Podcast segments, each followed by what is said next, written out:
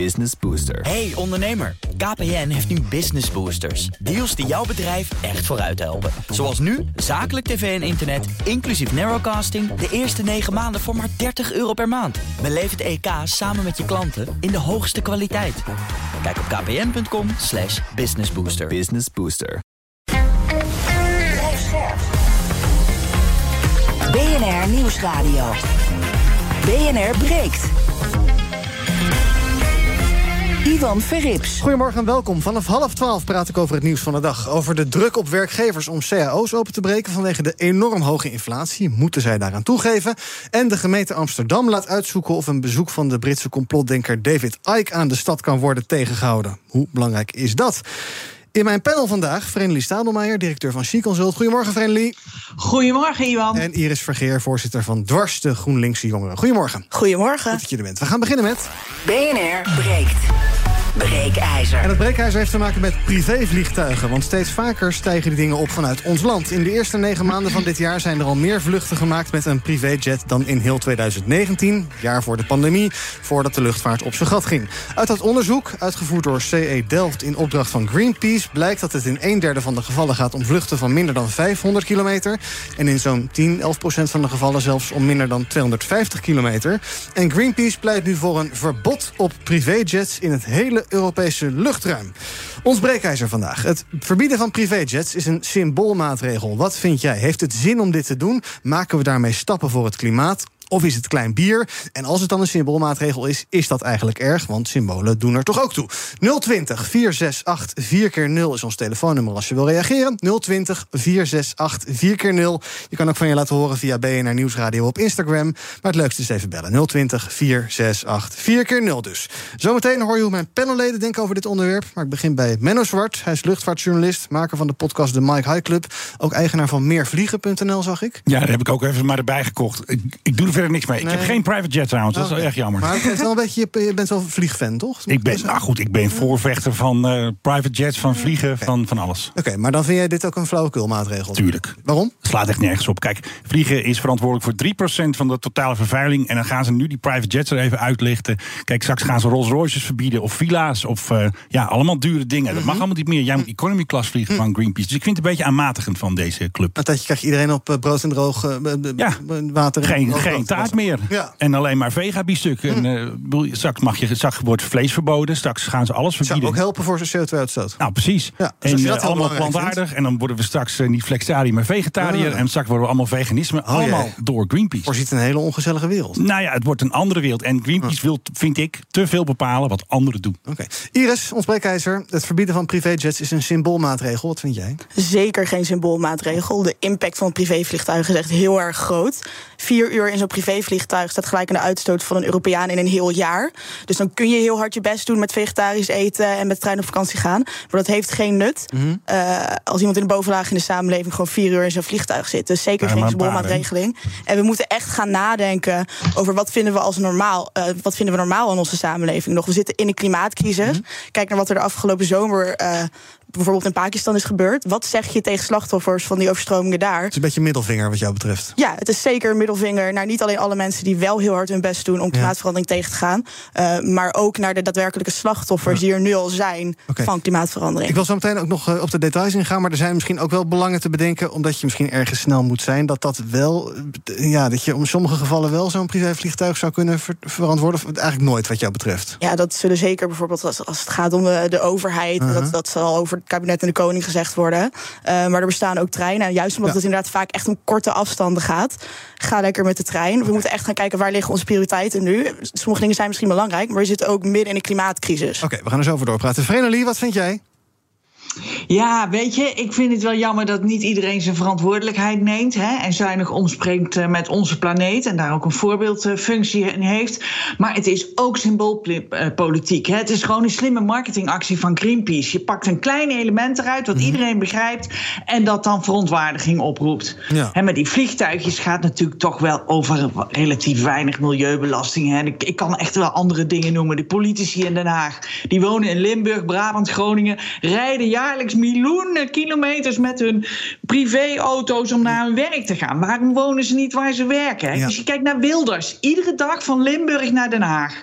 En dan kan je zeggen, ja, misschien heeft hij een appartement in Den Haag. Nou ja, daar kan je ook wat van vinden. Ja. Kun je ook als marketingstunt gebruiken. Want waarom moet hij twee huizen hebben in de tijd van woningnood? Hey, jij bent- ja, weet je, je kan daar maar door over door blijven gaan. Vreemdeling, jij bent ondernemer. Eh, ken je mensen die eh, privévliegtuigen gebruiken? Eh, nee. Oh, hoe kan dat? Nee. Nee, die ken, nou, hoe kan Dat zijn dat? toch va- vaak ondernemers? Dat zijn niet mijn vrienden. Oh. Nee. Maar, maar, oh. wel, maar wel, eens overwogen Nee, maar- of ook niet? Nee, joh, nee, ben je gek. Waarom niet? Weet je, en dan, nou, waarom niet? Omdat ik, ja, ik vind het. Het is onzin. Ah. Het wordt ingezet in, eh, bij, bij kleine afstanden. Als ik dan lees dat Max Verstappen het vliegtuig neemt om van Cannes naar Nice te gaan, Dat dus doet hij niet, hè? 25 Dat- kilometer. Hij zit er niet in dan, hè? Dat is een positioning flight. Dat is, dat is nog gekker, er zit niemand Ja, dat in. is dus. nog erger. Dat is een Er positioning flight. in. Nee, maar wel, ik wil wel de feiten even helder hebben. Ja, als je naar een ander vliegveld moet, dan is een, een positioning flight. Ja, hij kan niet eh, met Ja, maar dat bus. Is toch... Maar gaat- Tuurlijk kan hij met de bus. Nee, dat kan niet. Nee, de toestel niet bedoel ik. De, het toestel kan Oh, niet Max met, gaat wel met de bus naar het toestel. wel. Max kan Ja. met, met de bus naar Nee, die de gaat met toestel. helikopter. Die gaat met een Oh ja. helikopter. Ja, nou ja, dat is ook raar. Waarom? Weet je, pak gewoon de auto. Ja, jij Of wel, maar hij niet. Nee, nee. Ma- Maar- Max pakt gewoon de hele naar Monaco. Dan ga, je, dan ga je niet met de fiets of met de bus. Dat lijkt me niet, nee. Dat is zo'n Formule 1-auto. Is dat nou eh, veel Mercedes. hoeveel die privéjets uitstoten? Nou, laten we even luisteren naar Joris Melkert, eh, luchtvaartdeskundige van TU Delft. Want het gaat dus om 56 kiloton CO2 over zo'n 16.000 vluchten in de eerste negen maanden van dit jaar. Is dat veel? Ik weet het niet, Joris Melkert wel. Nou, het is, eh, als je het gewoon even wereldwijd bekijkt, is het maar een heel klein gedeelte. Als je kijkt van waar gaat nou alle, alle kerosine in zitten, dan gaat al ruwweg driekwart gaat zitten in de, de civiele luchtvaart, eh, passagiersvluchten, eh, vrachtvluchten. Ruwweg een kwart gaat zitten in de militaire luchtvaart. Als er wat meer oorlog is in de wereld, wordt er meer militair gevlogen en andersom. En dan zit er nog een paar procent, 1, 2 procent zit er al in de privévluchten. Oh, maar Iris, het is eigenlijk helemaal niet zoveel. Nee, maar als je, als je kijkt naar eh, wat er wat op grotere schaal gebeurt. Want ik ben het er ook mee eens dat er meer moet gebeuren dan alleen het verbieden van privévliegtuigen. Hè? Maar in totaal is de rijkste 1% ter wereld verantwoordelijk voor meer dan 50% van de uitstoot. En dan zijn dit soort dingen gewoon belachelijk. En wat ik net ook al zei, vier uur in zo'n vliegtuig is de uitstoot van een gemiddelde Europeaan per jaar. Dan kun je dus ook zeggen, de uitstoot van gewone mensen is dus helemaal niet zoveel. Maar alle- alleen al alle uitstoot die die rijken samen maken, dat maakt die impact zoveel groter. Ja. Eh, 16.000 vluchten vanaf en naar Amsterdam en Rotterdam. Wie zijn dat, Menno? Wat voor types zijn dat? Het zijn eh, rijke zakenmensen. Oh. Dat is het meestal. Eh, John de Mol bijvoorbeeld, die vliegt natuurlijk vaak met zijn PHTLP. Die verhuurt hem ook vaak. Die kisten worden natuurlijk ook heel vaak verhuurd. Ja. Alleen Max Verstappen verhuurt hem niet. De rest die verhuurt hem allemaal zelf. En eh, Steven Spielberg komt eventjes eh, aanvliegen. Dan eh, landt hij wel in Rotterdam. Dan gaat hij even naar zijn jacht kijken. En dan gaat hij weer weg. En waarom vliegt hij dan niet gewoon met een normale lijnvlucht? Nou ja, als jij een private jet hebt, dan zou je ook zo praten. Dan wil je nooit meer met een lijnvlucht. Dan zit je hebt tussen al die gewone vieze mensen. Precies, je hebt een mooie ronde ramen in zo'n Gulfstream. Je hebt je eigen luchtverversing. Je hebt je eigen lekkere eten, stewardessen. Je gaat nooit meer met een lijnvlucht. Menno, als jij zelf gaat vliegen, waar let je dan op? Speelt CO2 en uitstoot dan mee voor jou? Of boeit het je helemaal niks? Me echt, maakt me echt geen moer uit. Dat kun je met alles zeggen. Dan kun je ook geen metaal meer kopen. Want ja, Tata Steel heeft zoveel uitstoot. Nou ja, of je kan het toch laten meewegen in dat Ja. als, als aspect. Het wordt, bij de luchtvaart wordt heel snel als een ja, schietschijf gebruikt. Het is gewoon lekker makkelijk. Ja, dan moet je ook zo over auto's gaan praten. Of over staal. Of over je iPhone. Nou, maar dan hoor je ook niet. misschien ook heel veel mensen die Nou kopen ja, een elektrische auto. Ja, Ja, daar kan je ook wat van zeggen. Weet je, een Hummer verbruikt 25 Die liter benzine per 100 kilometer. Weet je, dan, kan je, ja, dan zou je van Hummers dus ook moeten zeggen... die moeten, die moeten niet rondrijden. Laten we Ja, even kijken Daar onze vind ik wel wat voor te zeggen. luisteraars En ook voor privéjets. Ja. Laten we even kijken hoe onze luisteraars erover denken. Ons breekijzer. Het verbieden van privéjets is een symboolmaatregel. Als je wil reageren, je kan nu bellen 020 468 4 keer 0 Even kijken wie er het langst aan de telefoon hangt. Michiel, goedemorgen. Hey, goedemorgen. Zeg het maar. Hoi. Ja, nee, ik, eh, het is absoluut eh, symboolpolitiek. Eh, het is een hele kleine populatie die gemaakt van privéjets. En Europa, Amerika worden veel meer gedaan. Ik vlieg zelf ook veel. Ik vlieg wel in een, een vliegtuigje met een motor die Euro 95 gebruikt. Ik vlieg door heel Europa. En ik gebruik minder, minder peut dan als ik met de auto zou gaan. Maar dat is nog een kleinere populatie. Maar wat je wel ziet is dat vanuit die hele wereld... dat daar wel een heel veel innovatie uit, eh, uit eh, een spin-off van is. En ik denk dat je over een aantal jaar de korte afstanden, 300 kilometer... dat je dan eh, ele- elektrisch gaat vliegen. Ook als je eh John de Mol bent, want dan is dat veel goedkoper en eh, veel beter. Dus ik, Elektrisch vliegen wil ik het zo nog even over hebben. Dank voor het bellen. Jan, goedemorgen. Goedemorgen, Ivan. Zeg het maar. Ja, nou, ik vind het een, uh, ja, een beetje een, symboolpolitiek om uh, nou uh, die privévluchten om dat allemaal te gaan verbieden. Mm -hmm. Het zal best meehelpen aan een beter klimaat en een beter milieu, maar je pakt maar een heel klein stukje van het probleem aan. Als je dan een statement wil maken, ga dan eens kijken naar een Europees verbod op cruiseschepen die oh, door de Europese wateren varen, die vaak gestoot worden met, met rauwe plakken asfalt, zowat, en waar de vissen dood achteraan drijven. Ja, duidelijk. Dank voor het bellen. Peter, goedemorgen. Ja, hoi, goedemorgen. Nee, je moet gewoon, je moet gewoon als je van de Antwerpen moet en door naar Brussel, door naar Straatsburg. En dat, dat, dat moet allemaal gauw gaan dan neem je gewoon een privévliegtuig. Dank. Ik, ik snap het probleem helemaal niet. Dankjewel voor het bellen. En tot slot van dit blokje eventjes John. Goedemorgen, John. Ja, goedemorgen. Hallo. Ik vind het een beetje ook een schijnmaatregel. Oh. Ik vind het, uh, het probleem is gewoon opgelost als de, je betaalt naar de hoeveelheid uitstoot die je hebt. En of je nou een grote Hummer wil rijden of je rijdt een energiezuinige auto. Als er gewoon een rekensommetje op losgelaten wordt, de hoeveelheid uitstoot, of het nou een vliegtuig is, een cruiseschip of een jacht, daarna aan de hand van betaal je een soort milieutax en dan is gewoon het probleem opgelost. En dan komt de efficiëntie vanzelf wel. Want als jij een vervuilend uh, voertuig hebt, dan ga je wel nadenken of je een Oh, wacht even, was ik. Oké, okay, duidelijk. Dank voor het bellen, John. BNR breekt. Ivan Verrips. Met in mijn panel vandaag Vreemdelie Stadelmeijer van She Consult... Iris Vergeer, voorzitter van Dwars. Ook bij me is Menno Zwart, luchtvaartjournalist... maker van de Mike High Club. We praten over ons, dat is een luchtvaartpodcast... we praten over ons breekijzer. Het verbieden van privéjets is een symboolmaatregel. Als je wil reageren, 020 468 4 keer 0 Dus 020 468 4 keer 0 Iris, dat vond ik wel even een interessant aspect om nog te bespreken. Um, die privévliegtuigen die hebben ook eigenlijk amper met regelgeving te maken. Ze doen niet mee aan het ETS, het uh, CO2-carbon systeem.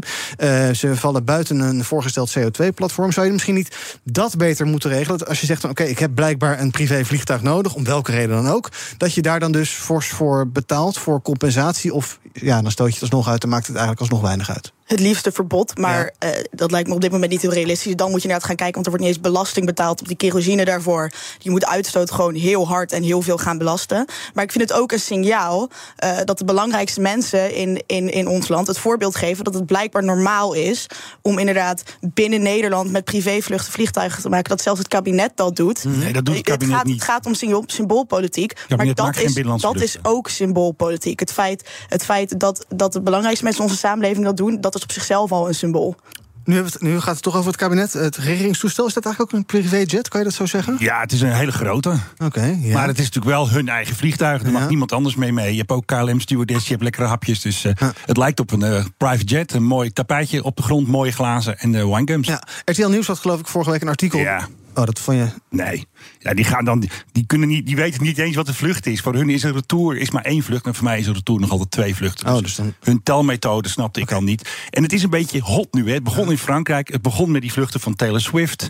Eh, iedereen zit een beetje te zeuren over private jets. En dan kom je gewoon uit bij het regeringstoestel. Maar ik wil het toch eventjes rechtzetten. Het kabinet vliegt niet van Rotterdam naar Amsterdam. Dat zijn weer die positioning flights. Als Hoekstra, als Hoekstra wordt afgezet in Rotterdam, dat is vaak gebeurd, ja. dan vliegt dat toestel. Ja, die, die woont in Schiphol, dus dan moet hij terugvliegen. Zo oh werkt ja. dat. Maar waarom vliegt hij dan niet naar Schiphol en neemt Hoekstra de trein naar Rotterdam? Nee, zo werkt dat niet. Waarom niet? Ik denk dat hij het makkelijk vindt. Ik denk dat hij nog een andere afspraak heeft. De chauffeur staat dan op Rotterdam en dan scheurt hij weer naar de Tweede Kamer. Meestal hebben ze gewoon afspraken. Dat is ook het excuus van Rutte. Dan is het toch alleen maar nog belachelijker als het gewoon puur gemakzucht is, is en, en, hij niet eens in dat vliegtuig zit. Ja, maar het heeft ook, ook met tijd te maken. Want dat toestel moet weer, dat, die is gepositioneerd. Die zit op Schiphol, dus daar moet hij heen. Daar is een hangar, daar uh, is de kerosine, de, de peut... en daar zijn de lekkere hapjes die we moeten worden Dus hun tijd is belangrijker ja. Dan de maar toekomst dat, van de dat wereld. is ook het excuus van Rutte om dus met het, regerings, met het regeringsvliegtuig te gaan. Hij zegt, ik moet s'morgens met de boeren praten... dan ga ik even met het regeringstoestel snel naar uh, Parijs... Macron, even met Macron, ja. en dan ga ik weer terug voor een andere meeting. Het heeft met tijd te maken. Ministers, vooral de drukke ministers... Hè, zo even zeggen, Hoekstra en Rutte. Kijk, de minister van Onderwijs die zal niet zo vaak in het regeringstoestel vliegen. En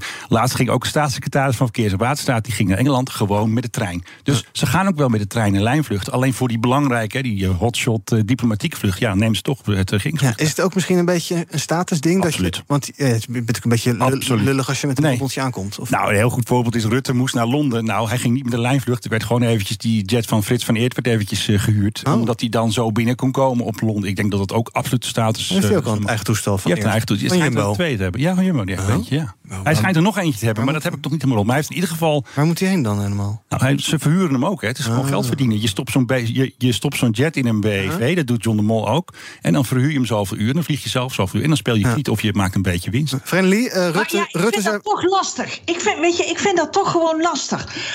Je, je hebt als minister-president of als lid van een kabinet... zit je in een discussie met boeren. Mhm. Zit je in een discussie met, met mensen die hun energierekening niet kunnen betalen. Eh, eh, heb je ondernemers die hun energierekening niet kunnen betalen. En dan pak jij, omdat je eventjes in Londen moet zijn... eh, pak je een privéjet. Ik vind dat, dat schuurt bij mij aan alle kanten. Hm. En want ook eh, bijvoorbeeld in Londen, maar ook Parijs, dat is ook zo'n eh, zo'n afstand waarover Rutte zei van ja, ik ga dat gewoon blijven doen, want dan kan ik inderdaad gewoon drie of vier afspraken per dag Precies. doen en niet eentje. Ja, en je kunt het ook online doen. Nee, dat werkt niet zo.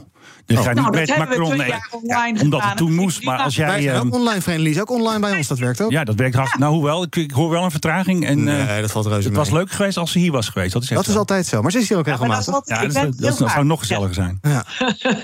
Ik weet niet welk punt we nu maken, maar dat geeft niet. Maakt uit. laten we nog even eh, eh, luisteren ook nog naar een ander probleem wat Greenpeace signaleert. Dat is namelijk de business class. Dat moet eigenlijk ook niet kunnen, zegt Davy Slog, campagneleider klimaat en energie van Greenpeace. Dus de grote stoelen, de brede stoelen, soms hele hokjes, die nemen ontzettend veel eh, ruimte in beslag. En die veroorzaken ook daardoor dus veel meer uitstoot, omdat het dus gewoon veel minder efficiënt gebruik van de ruimte is en er dus minder mensen mee kunnen. En als vliegtuigen eh, dat niet meer zouden hebben, dus als eh, bijvoorbeeld KLM zijn business class stoelen zou vervangen door gewoon normale stoelen, economy stoelen heten die dan, dan zouden er zo 11 tot 28 procent meer passagiers mee kunnen. Kijk, maar dan moet je misschien toch helemaal stoppen met vliegen, Iris. Want ja, als je zo redeneert, dan kan je die misschien die economie stoelen ook nog wat, nog wat minder benen Maak je van maken. Nou ja, van. kijk, sommige afstanden kun je natuurlijk niet met de trein doen. Maar business class is, is ook inderdaad meer een soort statussymbool, Ja. meer een soort com- eh, comfortabelheid. Betaal je ook fors voor? En eh, we, we- daar betaal je fors voor. Maar we zitten inderdaad midden in een klimaatcrisis. En we moeten allemaal op heel vlakken uiteindelijk daarin ook in comfortabelheid gaan, gaan opgeven. Dat hebben we voor de coronacrisis wel gedaan. En die klimaatcrisis is minstens net zo urgent. Mhm. En als dat betekent dat we inderdaad dat beetje comfort eh, moeten opgeven. om wel misschien eh, om wel naar de andere kant van de wereld te kunnen als dat echt nodig is. Dan moeten we dat comfort inderdaad Ja. opgeven. In die situatie zitten we nu eenmaal. Vlieg je Ja. wel eens? Ik heb wel eens gevlogen, Ja? ja. Nou, niet business class, denk ik. Ik ook niet. Zeker niet, zeker niet. Maar eh, waar, le- eh, waar let je dan op? Of het Eh, gewoon niet anders kan? Als het, als het anders kan, ga je met de trein? Of ga je met de Als auto? het desnoods? enigszins anders kan, ga ik, ga ik met de trein. Ja. Ik doe het sowieso maar eens in een paar jaar. Ja. En ik klik dan inderdaad eh, de, de CO2-compensatieopties Mhm. aan. En ik vlieg inderdaad altijd economy. Oké, maar goed, dan stoot je dus alsnog uit, maar dan betaal je er wat voor. Dan betaal je ja, ervoor. maar Dat is eigenlijk dus suboptimaal, maar het best haalbaar. Suboptimaal, maar Ja. best haalbaar. Want, Want- soms is. Want naar Soms, Amerika met de trein is een beetje ingewikkeld. Precies. Ja, oké. Eh, nog een paar bellers. Henry, goedemorgen. Eh, Goedemorgen, meneer. Hallo. Zeg het maar. Ik ben het helemaal eens met de stelling. Ik vind het eh, gewoon te absurd voor woorden dat de rijken der, der, der aarde eh, kunnen kiezen wanneer ze met een vliegtuig willen gaan op een korte afstand. Absurd voor woorden. Want? Eh, bovendien vind ik mensen die met een hele grote auto rijden, die eh, heel veel verbruikt. Ik vind het niet meer kunnen in deze tijd. Het, eh, we moeten met z'n allen aan het, eh, je, de toekomst eh, denken en de toekomst over hebben voor onze kinderen. En daar hoort dus vliegen niet bij. Dank voor het bellen. Twee eh, bellers nog. Sheila, goedemorgen. Goedemorgen. Hallo, zeg het maar. Ik het schande als de regeerders zo aan het vertoon hebben van ze moeten per se met een jet ergens naartoe. Ja. Terwijl hier voedselbanken de lucht in stijgen. Mhm. De harde werkers. Moet je, u weet zel- zelf en de regering weet zelf hoeveel belastingen ze moeten neertellen. Ja. En de mensen die niet willen werken, het is een protest. En dat begrijpt deze regering niet. Ik weet niet wat ze wel begrijpen. Oké, ik vind het een beetje wereldvreemd. Dus en tot slot, Patrick. Hallo. Ja, goeiedag met Patrick. Hey. Ehm, joh, ik, ik heb eigenlijk zoiets hè, van iedereen doet alles wat ze kunnen en wat ze willen, en wat ze leuk vinden en wat hobby is. Mhm. Alleen als het in deze tijd zeer vervuilend is, dan moet je daar ook de flinke rekening voor betalen. Als ik in een ouderwetse dikke auto met een zwarte rookvlak wil wegrijden, dan mag ik niet meer Amsterdam in en weet ik wat. Dan moet je daar je, je verantwoording voor nemen of dik voor betalen. Ja. Als jij naar trek en trek gaat, ik weet niet of je dat wel eens gezien hebt, zo'n tractor die iets vooruit trekt, Uh-huh. hartstikke leuk. Maar zwarte rookpluimen komen eruit, Ja. niet normaal. Nou, die mensen zouden gewoon, leuk dat, je dat, dat dat je hobby is, maar dat betekent dat je dan ook gewoon heftig moet betalen of om te compenseren of wat dan ook. Dus iedereen die geld heeft en die zijn ding wil doen, of een hobby heeft en die zijn ding wil doen, maar het is slecht voor ons met z'n allen, Nou, dan, dan gaat het jou gewoon echt wel in de buidel eh, laten voelen of zo. Weet je. wel. Dat- Ik denk dat dat het beste is met alle onderwerpen. Dat idee wil ik nog even aan Vrenelie voorleggen. Kijk, we hebben natuurlijk allemaal hobby's. En sommige mensen zullen misschien hele schone hobby's hebben. Die gaan lekker wandelen of fietsen. Anderen zullen misschien wat eens meerdere hobby's hebben. In de zin van uitstoot van, weet ik veel, stikstof. Formule roet, eh, 1. Formule 1, Ja. precies. Nou, ook, ook prima. Ehm, en ja, als je eh, vervuilt, moet je betalen. Punt. Dan zijn we eruit, toch? Nou, dat vind ik een mooie start, ja. Ja. Nou, mooi Ja. geregeld. Nou, dan klaar. Maar, maar dan, is, dan is de vraag ook nog even: dit Greenpeace-voorstel, eh, gaat dat nou werken? Kan het überhaupt? Joris eh, Melkert die denkt van niet en zegt ook van ja, dan zal er heel veel moeten veranderen in wetgeving. En eh, haalbaarheid van dit plan, nee, daar wordt er niet luister even mee. Het idee is natuurlijk heel charmant. Want eh, ja, als je kijkt naar eh, vliegen, dan is economy vliegen de minst vervuilende. En, en, en een business jet eh, is de meest vervuilende manier van vliegen eigenlijk. Maar als je gewoon even praktisch kijkt, vrees ik dat dat toch gewoon kansloos is. Als je gewoon een vliegtuig hebt dat een, gewoon een geldig bewijs van luchtwaardigheid heeft. Je hebt piloten die een brevet op orde hebben. En je dient gewoon een vliegplan in. Dan mag je gewoon overal in Europa eh, vliegen. Hm, ook technisch wordt het ingewikkeld dus. En tot slot nog even dat idee om dan ministers misschien gewoon wat vaker via een lijnvluchtje te laten vliegen, via business class. Ja, dat kan ook niet altijd, zegt Melkert. Ook de koning en de koningin vliegen regelmatig eh, gewoon met een KLM-vliegtuig. Eh, aan de andere kant zijn er natuurlijk momenten denkbaar waar je vreselijke haast hebt. En zeker als mensen bedreigd worden, zoals als een premier, ja, dan is natuurlijk een regeringsvliegtuig makkelijker te beveiligen dan een stoeltje in de business class. Dat speelt natuurlijk ook gewoon mee. Nou, Iris, denk je dat het ervan gaat komen? Of is het politieke klimaat er niet naar dat we dit gaan verbieden? Ik hoop het. Uh-huh. Eh, maar ik, ik, ik vrees van niet, inderdaad. Maar het moet er natuurlijk ook op internationaal niveau naar gekeken worden. Want dat is wel heel fijn, want er zijn ook mensen die privévliegtuigen gebruiken binnen Nederland. Dat dat uiteindelijk verboden wordt. Maar uiteindelijk moet je naar het hele luchtruim gaan kijken, de begrotingsschaal gaan kijken. En ik, eh, ik hoop dat de urgentie van de klimaatcrisis eindelijk een keer echt binnen gaat komen bij de politiek. En dat er dan wel iets aan gedaan wordt. Ja, misschien ook een oproep naar de mensen die die dingen gebruiken voordat je daadwerkelijk gaat verbieden. Dat je 16. Nou ja, ik denk niet dat dat is dit wel nut goed heeft. voor natuurlijk. Ja, dat, is na, dat mensen gaan nadenken over hun gedrag. Ik denk niet dat dat Ja. op dit moment mensen zijn die, die daarmee bezig zijn. En dat ook is, dat is dus ook heel schadelijk. Want het zijn wel mensen met een voorbeeldfunctie. Mensen waar wij naar, naar opkijken. Ja. En die vinden blijkbaar hun gemakzucht belangrijker dan inderdaad de, de toekomst van de aarde. Hoe gaan we dit soort types bereiken, Vrenelie? Nou ja, ik denk dat zo'n discussie toch gewoon goed is. Dat die gevoerd wordt en dat die gevoerd blijft worden. En, en mensen blijven aanspreken op hun eh, gedrag. En eh, misschien zit er nu iemand te luisteren die denkt. Misschien John de Mol moet wel. Ik, eh, ja, John de Mol. Dat die denkt van nou, misschien moet ik toch eens wat vaker de trein pakken. Of het gewoon online doen. En niet in dat vliegtuig stappen. Alright. Ons breekijzer. Het verbieden van privéjets is een symboolmaatregel. Op Instagram is zo'n eh 75% het daarmee eens. Daar kan je nog de hele dag van je laten horen. Op de radio gaan we nu verder praten over al het andere nieuws van de dag. Ik dank Menno Zwart, luchtvaartjournalist, maker van de. Mike High Club, de luchtvaartpodcast. En zometeen ga ik verder praten met eh, Iris en Vrenelie over de druk op werkgevers om cao's open te breken. Vanwege de enorme inflatie moeten ze daaraan mee aan toegeven. En David Icke, een complotdenker, die zou binnenkort in Amsterdam komen spreken. Maar de gemeente Amsterdam heeft nu aan de IND gevraagd of dat voorkomen kan worden. Hoe eh, belangrijk is dat, dat dat gebeurt? Hoor je allemaal zometeen in het tweede deel van BNR Break. Tot zo. Business Booster. Hey ondernemer, KPN heeft nu Business Boosters. Deals die jouw bedrijf echt vooruit helpen. Zoals nu, zakelijk tv en internet, inclusief narrowcasting... de eerste 9 maanden voor maar 30 euro per maand. Beleef het EK samen met je klanten in de hoogste kwaliteit. Kijk op kpn.com slash businessbooster. Business Booster. Hoi, ik ben Rens de Jong en ik presenteer Werkverkenners, de podcast over werk. Of het nou gaat over de impact van technologie op jouw baan, over de kunst van het thuiswerken of over de nieuwste trends in leiderschap, wij hebben het allemaal. Luister iedere dinsdag om 3 uur naar BNR of wanneer maar wil op je favoriete podcastplatform. Werkverkenners wordt mede mogelijk gemaakt door Prescan. Prescan. Ga voor je gezondheid.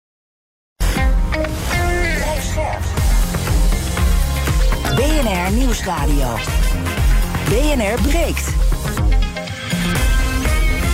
Ivan Verrips. Welkom terug. In mijn panel vandaag Vrenelie Stadelmeijer, directeur van She Consult... en Iris Vergeer, de voorzitter van Dwars. We gaan praten over het nieuws van de dag. Te beginnen met een eh, verhaal in het, eh, de Telegraaf vanochtend.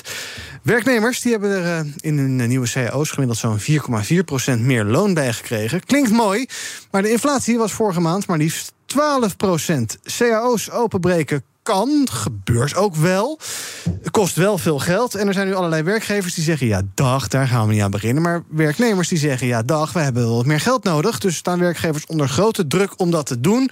Dat is bijvoorbeeld al gebeurd bij de uh, NAM, bij de onderhoudsbranche en bij Carglass. Daar zijn de cao's opengebroken. Maar op allerlei andere plekken, bijvoorbeeld Achmea, um, bij de Rabobank, bij de Club van Academische Ziekenhuizen, bij de pluimvee-industrie, daar willen ze er niet aan. En dan is de vraag een beetje, ja, je maakt afspraken in zo'n CAO, de situatie, de situatie verandert. Moet je dan die CAO's open kunnen breken, Iris? Wat vind jij?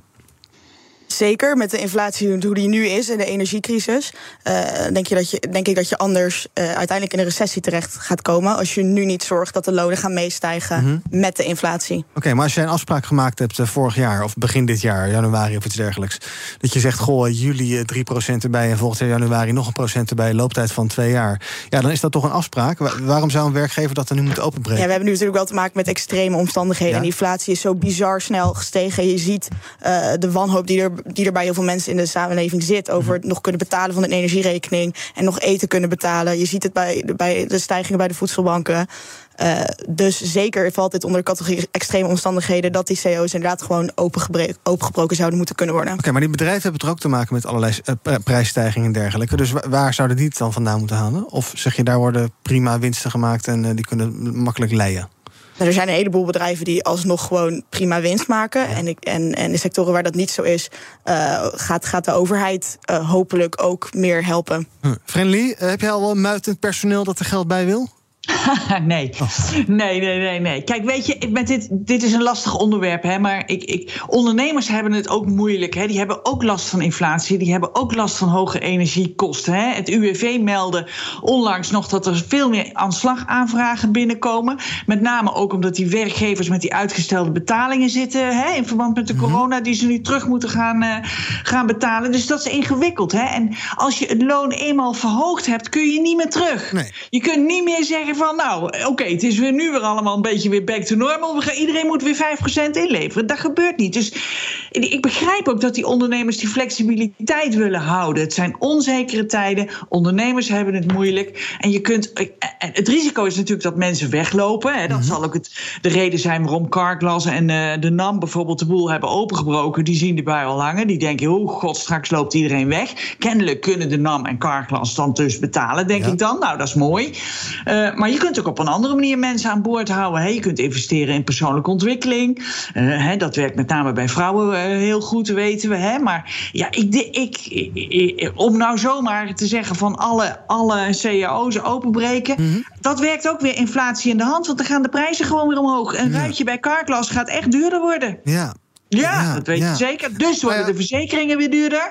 Uh, dus ja, de, de, het is, werkt gewoon ook prijsopdrijvend. Ja, en om dat te betalen moeten de lonen weer omhoog. En daardoor worden de verzekeringen weer duurder. En dan moeten de lonen weer help. Ja, oké. Okay. Er zijn allerlei bedrijven die allerlei creatieve uh, uitspattingen doen. Inderdaad ook die, bijvoorbeeld eenmalige uh, bedragen erbij. Dat je zegt van nou, eenmalig duizend euro of iets dergelijks. Vind je, dat, vind je dat charmanter als idee? Ja, ja dat vind ik charmanter. omdat je daarmee wel je flexibiliteit houdt. En je er niet meer aan vastzit. Aan, nee. aan, uh, aan 10% meer. God weet, is het volgend jaar helemaal niet meer nodig. Hm. Nou, dan, uh, dan uh, ben je blij dat je het niet gedaan hebt dan ja. als ondernemer, denk ja. ik. Vond je het enige compassie ergens met ook bijvoorbeeld MKB'ers die nou, misschien een paar mensen in dienst hebben? Ja, die zien natuurlijk ook, die mensen zien ook de prijzen stijgen. Maar ja, het geld is er gewoon niet altijd. Natuurlijk, als je Shell bent of ExxonMobil of weet ik veel, Essent, dan gaat het allemaal, heb je geld zat als water of als gas. Ja, tuurlijk. en ik denk dat daar ook een verantwoordelijkheid voor de overheid in ligt. Maar waar, waar we net over hadden, die eenmalige oplossingen, dat, dat is vooral ook pleisters plakken. En dat ja. is precies doen wat de overheid nu doet. Van heel veel maatregelen nemen en zeggen dat is voor een jaar. Maar dit probleem duurt waarschijnlijk langer dan een jaar. En heel veel lonen waren ook heel laag. Deze problemen waren er al bij de NS, bij, bij, bij leraren. Mm -hmm. Dus die problemen waren er gewoon al. Die lonen uh, waren laag. Dus moet je inderdaad structureel gaan ja. verhogen. Ja. Ja, ja, het zegt misschien ook over jouw vrienden dat jij je mensen gewoon goed betaalt. En dat uh, je, niet uh, tegen. Nee, maar goed, dat je niet tegen allerlei bodembedragen mensen aanneemt. En dan komen ze in de problemen. Maar als je gewoon structureel goed bent voor mensen die voor je werken, ja. Dat scheelt ja. misschien. Ja. Ja, ja, ik denk dat dat wel dat dat, dat, dat, dat zeker uitmaakt. Ehm, eh, en, en, en ik denk dat de bedrijven die dat kunnen, hè, NAM, Carglass, eh, eh, kennelijk kunnen die dat leiden. Maar er zijn natuurlijk inderdaad heel veel kleine ondernemers ook. Hè. Denk in de horeca bijvoorbeeld. Die hebben het, er zijn echt horeca-ondernemers die het onwijs moeilijk hebben.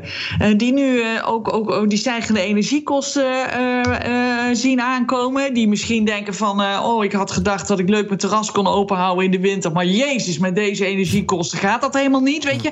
Dus, dus, en dan moeten die lonen ook nog omhoog. Ik weet, ik weet niet hoe dat moet. Tot slot zijn er ook nog varianten denkbaar eh, andersom. Namelijk de Club van Academische Ziekenhuizen. Die hadden in hun CAO afgesproken dat er een automatische prijscompensatie moest komen. En toen werd de inflatie 11% Die willen Yo. van die afspraak af. Eh, dat, Ja. dat snap ik ook wel. Maar dan, dan ja, wat vind je dan, Lee? Dan, ja, Ja, ik begrijp, ja, ik begrijp dat wel. Ja, Ik- maar ja.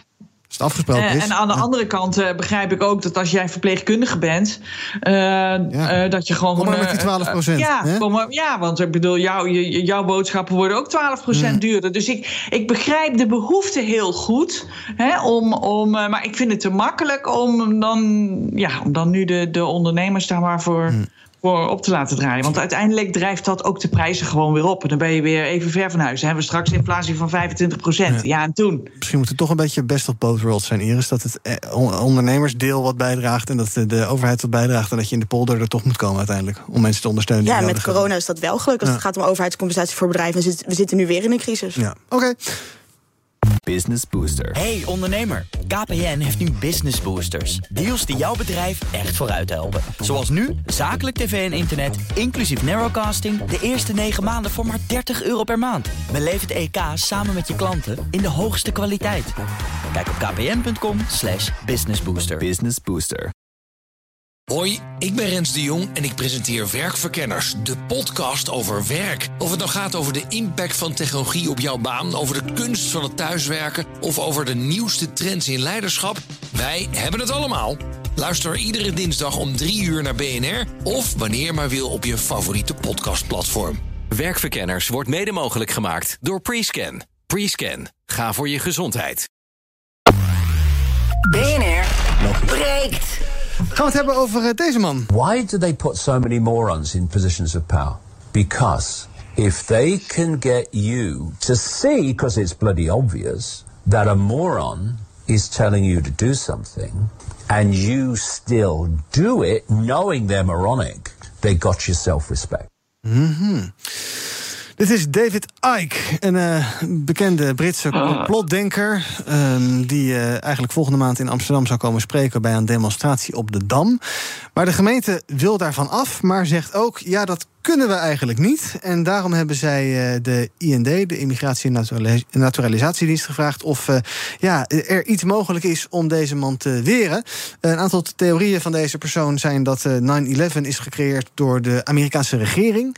We worden geregeerd door reptielen. Dat is een verhaal dat eh, onlangs door Thierry Baudet overgenomen is. En de Holocaust is door een Joodse bankiersfamilie gefinancierd. Ja, ik bedenk het niet. Gewoon ronduit antisemitisch dus. Ja, het is zo belachelijk dat je er misschien om moet lachen, inderdaad. Eh, dan ben ik wel benieuwd, eh, Iris, eh, zo'n zo'n Ike. Ehm, moet je die weren, zo'n type die allemaal rare ideeën heeft? Ja, je kunt erom lachen, maar het is natuurlijk inderdaad vooral gewoon heel, heel eng. En als het enigszins kan, moeten we dat doen. We moeten wel kijken naar de juridische haalbaarheid eh, daarvan. En volgens mij is de gemeente Amsterdam eh, daarmee bezig. Maar in Australië is dat in 2019 wel gelukt. Omdat, hij gewoon een, eh, omdat de, de overheid daar heeft gezegd... hij vormt een gevaar voor de openbare orde. Want hij roept natuurlijk ook op tot geweld. Eh, en, en, en dan kun je hopelijk wel iemand weigeren. Dus we moeten gewoon kijken naar alle juridische mogelijkheden...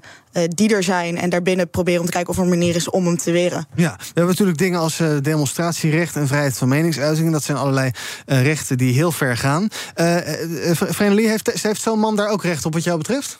Moet hij kunnen zeggen wat hij wil? Ja, in principe wel. Zolang die geen gevaar is voor de openbare orde, dan vind ik het allemaal prima. Maar weet je, het is gewoon een secte. Het is gewoon puur een secte.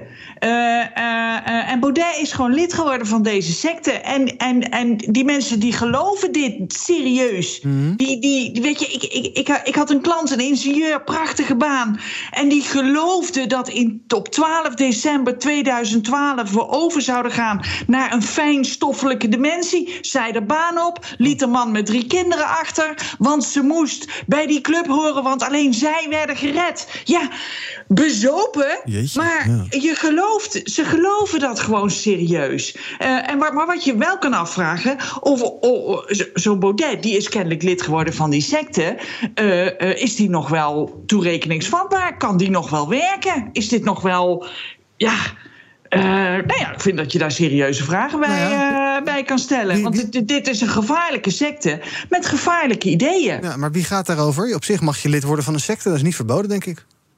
Je mag lid worden van een secte, maar als die echte antisemitistische, antisemitische ideeën heeft en, en, en oproept eh, tot, eh, tot geweld, en eh, dan, eh, dan kan je dat afvragen in hoeverre dat eh, overeenkomt met onze democratische waarden. is het- en, is- en, en onze grondwet, ja. Is het iets wat, inderdaad, wat voor jou eindigt bij zodra het strafbaar wordt, dan kan het niet meer? Ja. Is dat ook wat jij, de lijn die jij aanhoudt, Iris? Ja. Oké. Dus, maar, maar kan dit, maar, maar kan dit dan? Want het is eh, ja, allemaal. eh, het luister, de meeste mensen nemen dit toch niet serieus, joh. Houd toch op. nee, maar er zijn dus ook een heleboel mensen die dit wel geloven, die dit wel serieus Ja. nemen. En daar zit het gevaar om in. En op dit moment moet Baudet vooral gewoon in de Kamer heel hard bestreden worden. Dat gebeurt ook. Maar in de Kamer mag je echt alles zeggen. Maar wat, we, wat de verschil is, is wat je binnen en buiten de Kamer doet. En dat heb je bijvoorbeeld ook met die rechtszaak tegen Wilders gezien. Dat was eh, die minder Marokkanen uitspraak. Dat was iets wat hij buiten de Tweede Kamer heeft gezegd. Daar is hij wel voor vervolgd. Ja, Ja, maar Eh, want dat, luister, dat is het verschil. Dit is zo absurd. Dit is zo debiel. eh, eh, dat je echt.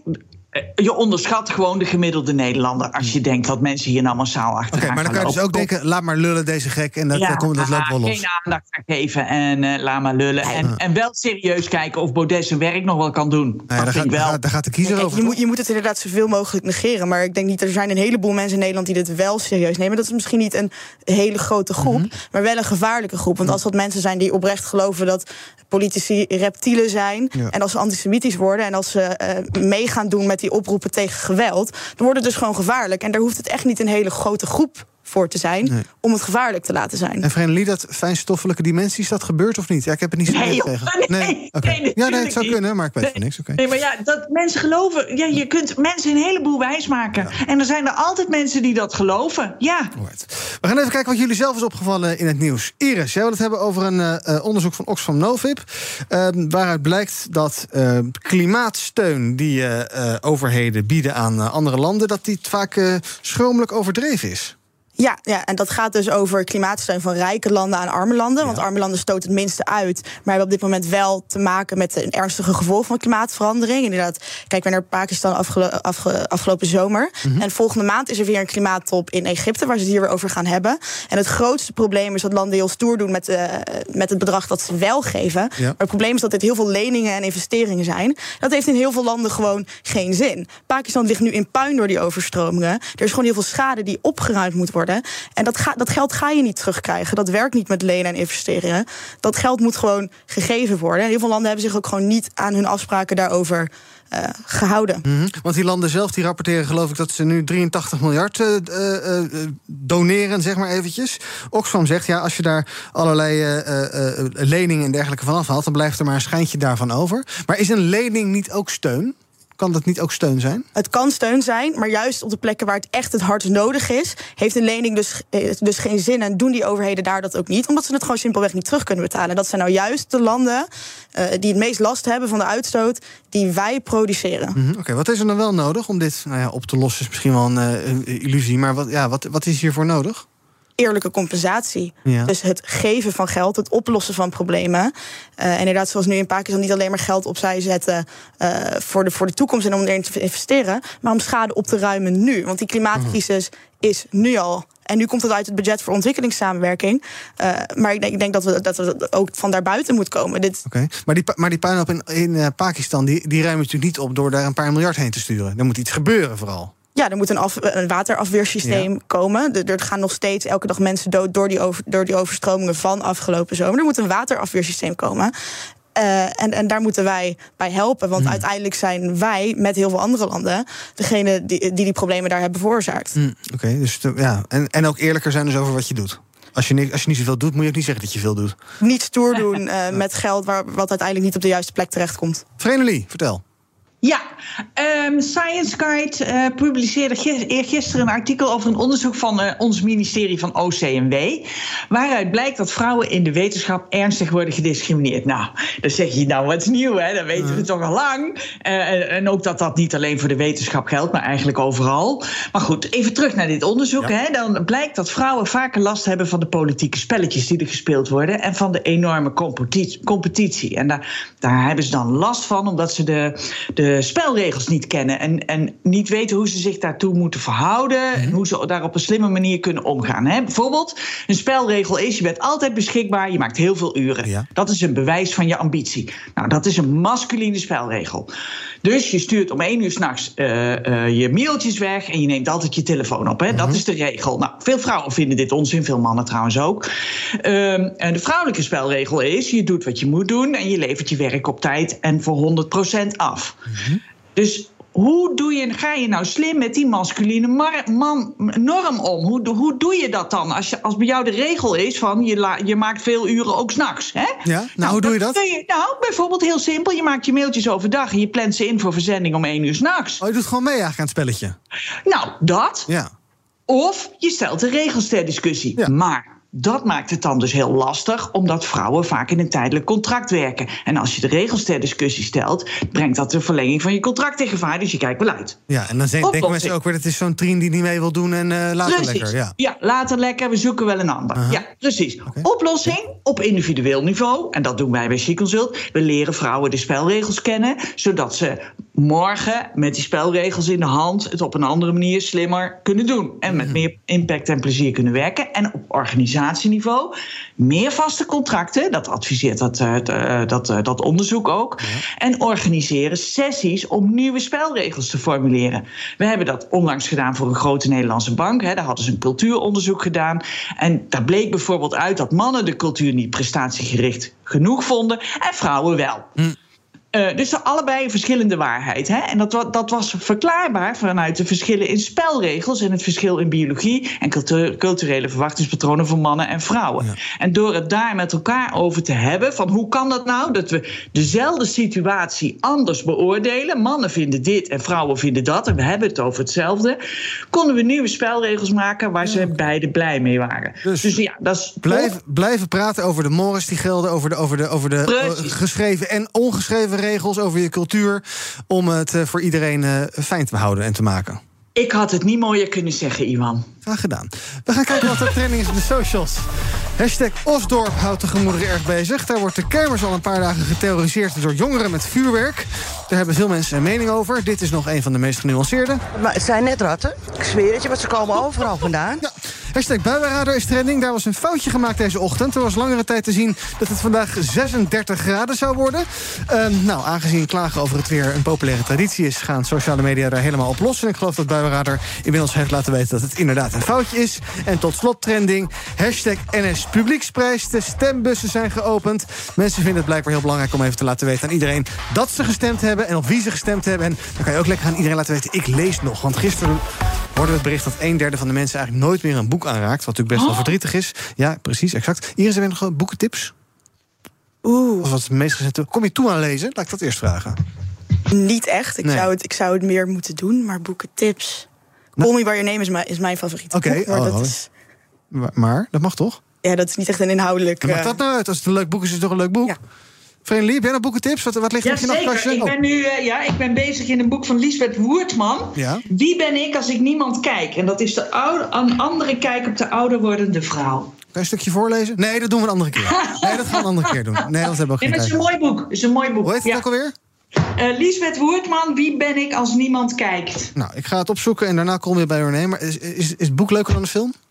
boek is leuker dan de film. Oké, okay, boek ook lezen. Dank voor jullie aanwezigheid vandaag bij BNR Breekt. Vreemdelie Stadelmeijer van She Consult en Iris Vergeer, de voorzitter van Dwars. Morgen is BNR Breekt er weer, dan met Kees Dorrestein. Tot die tijd volg je ons via de socials. En het meest handige is gewoon om je radio aan te laten staan... want dan krijg je over een paar minuutjes hier Edwin Mooibroek met Zaken doen. Business Booster. Hey ondernemer, KPN heeft nu Business Boosters. Deals die jouw bedrijf echt vooruit helpen. Zoals nu, zakelijk tv en internet, inclusief narrowcasting... de eerste 9 maanden voor maar 30 euro per maand. Beleef het EK samen met je klanten in de hoogste kwaliteit. Kijk op kpn.com businessbooster. Business Booster.